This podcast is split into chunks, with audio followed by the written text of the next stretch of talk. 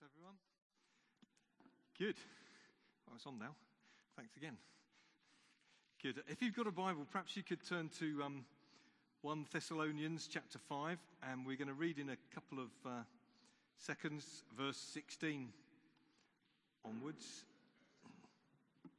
If you're looking it up in a paper Bible, all the T's are together. Handy hint. Timothy, Titus. Okay. I'd like to add these added extras in, little bonus. You didn't know that? There you go then. You learn something every day if you're listening. Good. I don't know. I want to ask the question, what kind of people does God want us to be? Which I think is a reasonable question. It's quite common for believers in Jesus Christ to just get every now and again think, hang on a minute, what am I doing with my life? Some of us live like that semi-continuously, but often there are points in a person's life where he thinks, oh, what does God want me to do? And get confused about the issue of guidance. And that's relevant. It's not quite what I'm doing today, but this verse does say what the will of God is for us. I can remember at a certain point in my life, I'd sort of been preaching for a while, in my spare time, alongside my day job, and then I went with the encouragement of my church leaders, I did a 3 years training. So I did a theology degree, and I did some practical training in pastoral care and mission and all sorts of stuff. And at the end of it, I thought, this is it. Because I was young and stupid, look out, Christian world, here I come. And actually, instead of anything that I thought might happen happening, nothing that I thought would happen happened. I don't know if you've ever had that in your life. It just did not go the way I thought it would. And instead of that, I ended up in Birkenhead. Those of you who know Birkenhead might have a little bit of sympathy. And I ended up in Birkenhead, resurfacing a factory railway repair shed. So I sort of semi-underground. There's these things that go down under with some rails go ahead. And that's what I did. For quite a while, I resurfaced factory floors with people who didn't mind being away from their family all week. And that's a certain sort of person that permanently works away from their family. And they were. It was a bit rough, to be honest. It was a bit disappointing. And I did think to myself, well, what am I supposed to be doing then? What has all this got to do with the call of God on my life? You know, I looked at what I thought God had said. Maybe I got that wrong. I thought of what was happening, and I couldn't square them up. And around that time, some of my friends that I'd studied with knew this, and I got a letter from a guy called Phil. Now, Phil had an even longer training, doing all sorts of training, and then I met him at college because he felt that God wanted him to go to a certain African nation. And at the end of all of that, quite sort of 5 years of study and effort and work, he had his medical, and they said, you can't work there.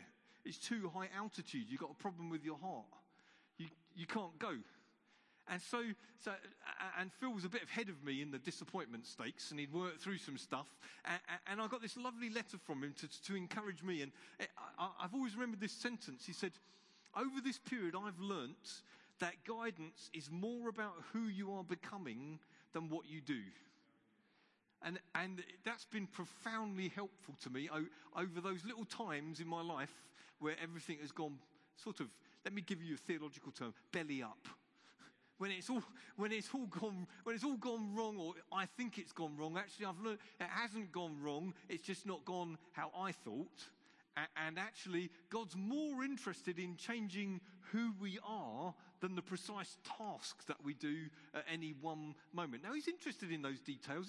He cares. He'll get us where he wants us to be, though it might not be where we want to be. He'll get us there if we keep following him. But he's much more interested in, well, what kind of person are you becoming? He's much more interested as a church in what kind of people we are than in the timescale that marks us getting into the granary. We're really concerned, oh, when is it time? When are we there? He's actually concerned with, but are you learning to pray? Are you learning to depend on me? Are you learning the kind of things that will make you useful when I get you to where you're going to be? That's God's guidance process. It's not just about activity, it's about character. It's about spirituality. So that's what I want to talk about this morning. So 1 Corinthians 5 verse Thessalonians even, thanks. It's Mum's Day. There we go. 1 Thessalonians 5 verse 16. This is Paul's exhortation to them as he finishes his short letter for him. Only 5 chapters. There we go. Verse 16. Rejoice always. Pray continually. Give thanks in all circumstances, for this is God's will for you in Christ Jesus. You wonder what God's will is for your life? Well, here's a good starting point. God's will is, in Christ Jesus, that you pray continually, give thanks in all circumstances, and rejoice always.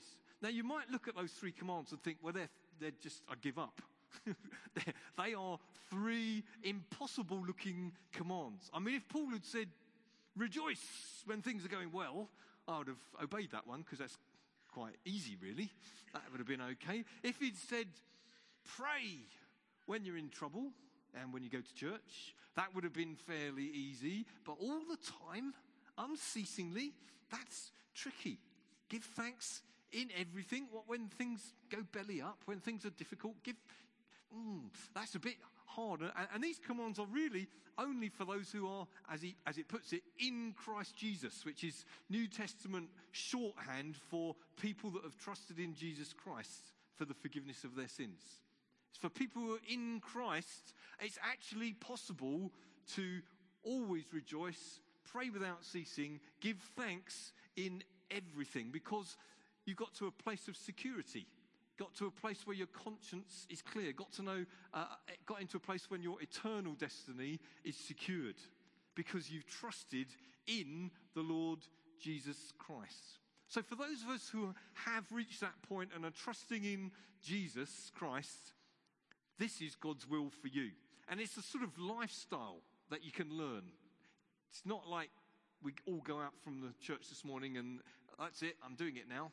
It's a good resolution to make, but it's a lifestyle to learn with God's help, by faith and with the help of the Holy Spirit. So I just want to simply work through the 3 of them this morning. Firstly, what does it mean to rejoice always? To rejoice always. And I'll tell you what it doesn't mean. It doesn't mean that suddenly you're a Tigger Christian. I don't know if you know, you're into Winnie the Pooh. Do you remember Tigger? Yeah, hands up, Tigger. Tigger's the wonderful thing about Tigger's the wonderful things, something, something, something. Instead of legs, they got springs, something like that. And there are some Christians that give you the impression that they've taken a sort of pint of trigger juice and they're always bouncy, bouncy, pouncy. Do you know what I mean? And you think, oh, well, if you're very godly, you think, oh, God bless you. If you're less godly like me, then you think, oh, flipping heck, something like that. But because sometimes it's, I mean, that's great, but sometimes it just seems like a little bit unreal. Do you know? Now that we shouldn't judge, because actually maybe God's done a very deep work in their heart and they are able to rejoice in that way all the time. But it doesn't mean that you sort of, some other people remember a song that talked about putting on your happy face. No, you don't. Actually, I don't, but I know it's there somewhere. It doesn't mean, oh, when I go to church, I've got to put on a happy face. Take this slightly miserable one off, put on a happy face. That's actually, Mark and I had a little Facebook exchange. The Bible word for putting on a mask, whether it's a happy one or just a cool one when you're not really like that, is actually hypocrisy. To put on a happy face, to pretend you're happy when you're not, the Greek word for that is the same word that we get hypocrisy from. To do with acting, to do with being an actor. That's just unreality. So when the Bible says rejoice always, it's not saying pretend that the sad things that are happening aren't sad, or pretend when you're in pain that you're not in pain. No, if you're in pain, you're in pain. If things are sad, then they're sad. It's not. It doesn't mean be unreal. In fact, it's very important for a healthy life that you acknowledge your feelings. God made us people with feelings, didn't he? We feel happy, we feel sad, we feel hurt, we feel upset sometimes we feel a bit angry, sometimes we feel frustrated. It's important to acknowledge what we're feeling without being ruled by those feelings. But to acknowledge what we're feeling is a healthy thing. You know, Hands up if you know the shortest verse in the Bible. It is Jesus wept. So that's an example. Jesus was able to feel sad. He wept. His Lazarus had died. Jesus was upset. He wept. So feelings should be acknowledged. And here's the interesting thing. Rejoicing and feeling sad or going through troubles exist simultaneously at the same time. It's not like I'm either rejoicing or I'm sad. No, I'm sad, but I'm rejoicing. I'm angry, but I'm rejoicing. I'm confused, but I'm rejoicing. They exist at exactly the same time. So Paul in 2 Corinthians 6 verse 10, talking about his ministry, he says, I'm sorrowful, but I'm always rejoicing. Well, he had reason to be sorrowful. He'd lost good ministry mates. Some of them have been killed. Some of them have been martyred. Some of the churches were in trouble. He had sorrow in his life, but he was still rejoicing at exactly the same time. That's a sort of discipline of the Holy Spirit to learn. I can be sorrowful, but rejoicing at the same time. You see, in the Bible, trials and joy go together. Now, it's great when we just get the joy without the trial. They're really happy times, but they go together. James 1 verse 2 and 3, James says this, consider it pure joy, brothers and sisters, when you face trials of many kinds, because you know the testing of your faith produces perseverance. Now, I'm not always there yet. Sometimes on a good day, sometimes I'm not. Sometimes trials are just a trial. But what he's saying is trials and rejoicing go together. In other words, I'm hating this moment. This is really hard, but I know that God is working in me somehow. I don't even understand how. I know he's changing me through this, so I'm going to rejoice in him. Does that make sense? I don't understand why this has happened, but I know God is good, so good is coming out of this, even though I can't see it. That's a biblical position of joy. It's not pretending that the bad stuff isn't there or the painful stuff isn't there. It's saying it's there, but God is with me and he's good. And so I can rejoice in him. It's not firstly about my feelings, is it?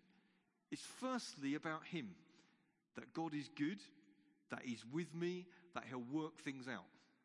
Even through the difficult times. Perhaps as you look back, you'd say, especially in the difficult times, we prove that he's there for us. That's why Paul said to the Philippians in Philippians 4 verse 4, rejoice in the Lord always. Same thing as Thessalonians. Rejoice in the Lord always. And again I say, it's as if he knows they're going to say, oh, come on. And he says, no, I'm saying it again. Rejoice. It's a deliberate choice. It's a deliberate focus, like Paul and Silas. When they were in Philippi, they were in prison. Do you remember that story?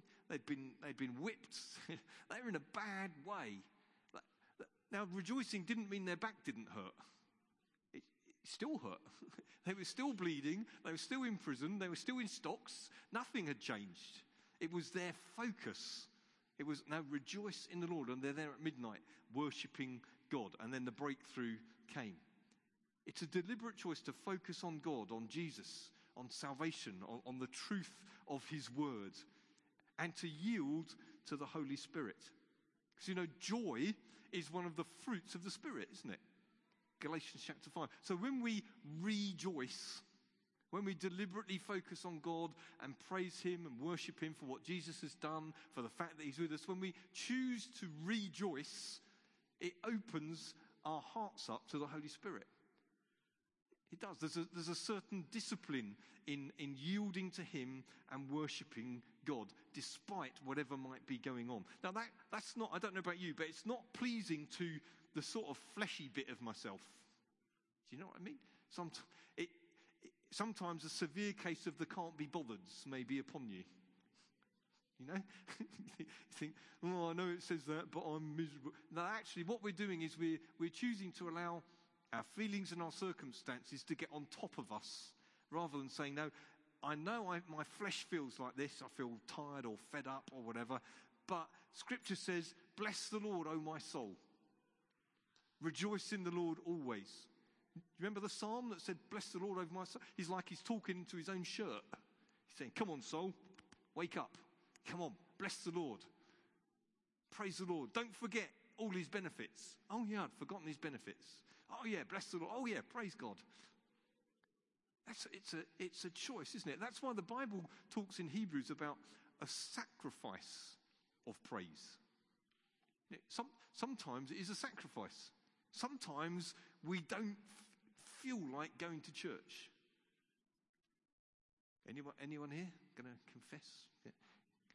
Oh, good. Oh, look, 6 or 7 or maybe even 8 honest people. That's really encouraging. Sometimes we don't feel like praising God. Sometimes we don't feel like rejoicing. There's a certain discipline in saying, come on, praise the Lord, O my soul. I'll rejoice in God my Saviour. It's a sacrifice. In other words, it costs me. It costs me to decide to put on a worship tape. It costs me to look up my favourite passage in the Bible. It costs me something. But it's a decision of the will helped by the Holy Spirit.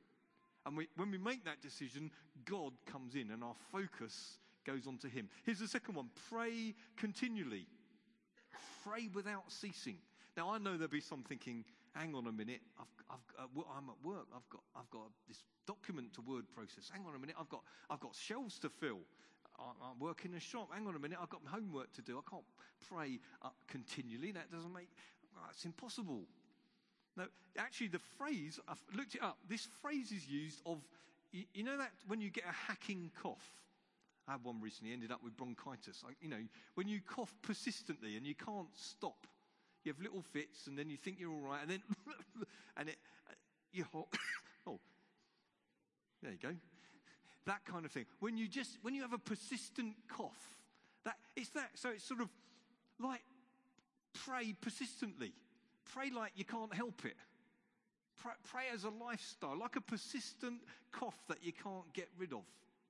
When you've got bronchitis, you just can't stop coughing and it sort of hurts. But it's involuntary. Sort of just pray, just all the time.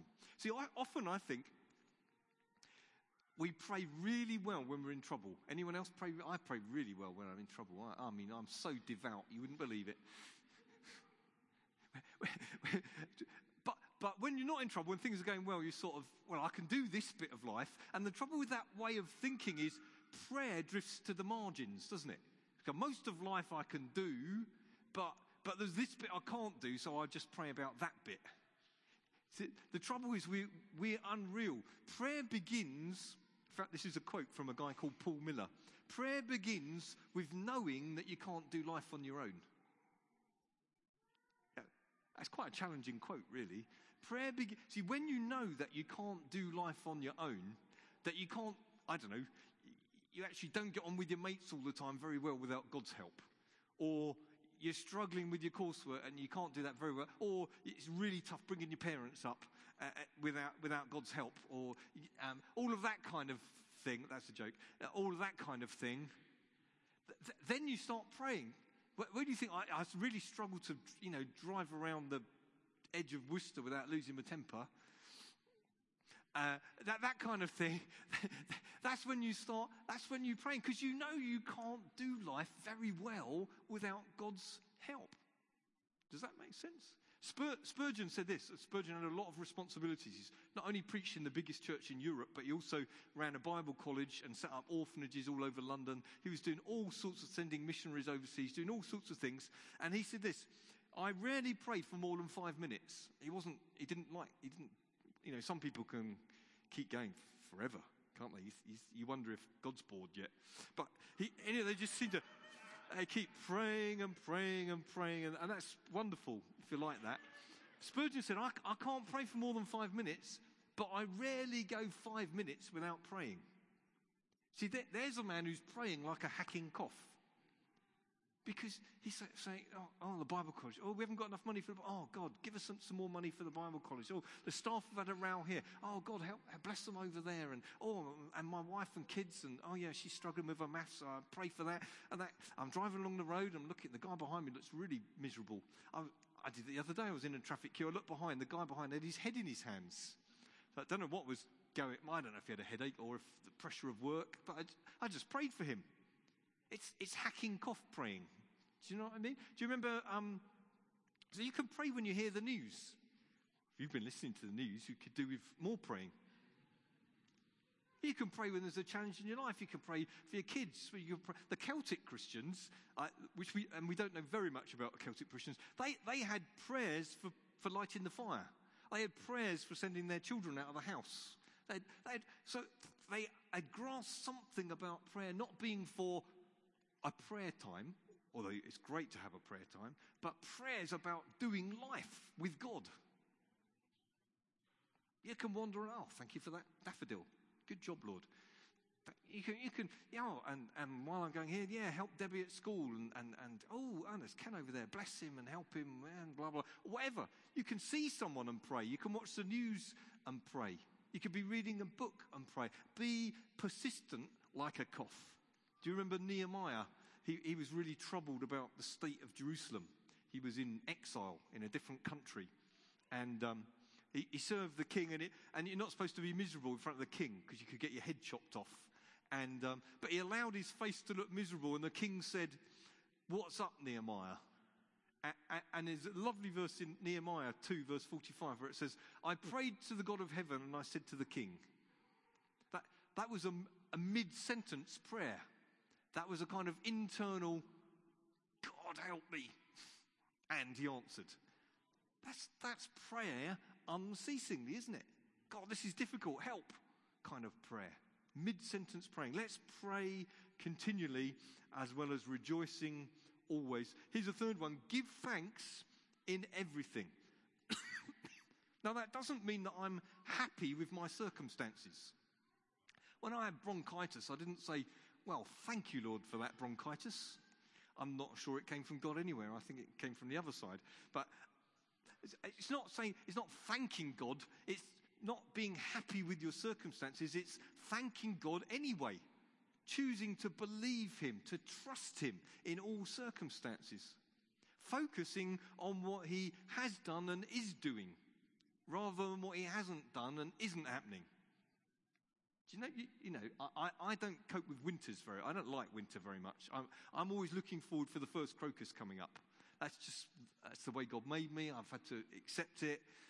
The women in my life, they've all got this great ability to say, to look at the good things, and this is their right, I'm wrong. That they're saying, but in the winter, it's all snuggly. Ah, bar humbug. In the winter, we got all the pretty lights. It's cosy. We can light a candle. Well, they give you asthma, but we won't go there. So, you see the problem I've got. Now, you've got to choose, haven't you? You can, in life, as it were, you can focus on what's not there, i.e. expecting daffodils in December, or you can focus on the pretty lights of life and say, and that's true in our lives, isn't it? You can spend your life thinking, but it's not like this and it's not like that, or maybe even church isn't like that and we haven't got that. Or you can say, even imagine the building. Imagine a life like the building. You can either thank God that you've got a building and you've got amazing gift days and God's provided this much and maybe the bank will lend us that much, or you can focus on the bit you haven't got. So it's a lesson for life, isn't it? So we can thank God in all circumstances. I dare you to make a list of things that you can be thankful for. You spend a long time doing it. Sometimes when we've got the grumps, it's a good discipline. I just say, well, thank God. I start with Debbie. I thank God for Debbie. I thank God I got a roof over my head. I thank God I got running water. If you've ever been anywhere that hasn't got running water, that's something to thank God for. There's central heating in a cold country. I thank God for the NHS. I thank God for my kids. I thank God for my grandchildren. Usually by the time I've done that, I thank God for daffodils. I can't be the only one that thanks God for daffodils. Maybe I am. Oh, no, two of us. That's good. But just that attitude of gratitude. I know my mum would have put it like this: count your blessings. That's how previous generations used to talk about it. It's a really good discipline because it focuses us on God and what he is doing, rather than the things we haven't got yet or the things he isn't doing. It acknowledges that everything good in our life is a gift of God. Did you know that? That's what the Bible says. Everything good in your life is a gift from the Father above. Anything that's good. So, I earned hard cash and bought that. Yeah, but who gave you the health to earn hard cash and buy that? Who gave you the brain that got you the job that enabled you to earn the money to get that? Everything that's any good comes from him. So when the discipline of saying thank you acknowledges that everything we've got that's any good is a gift from God. Everything.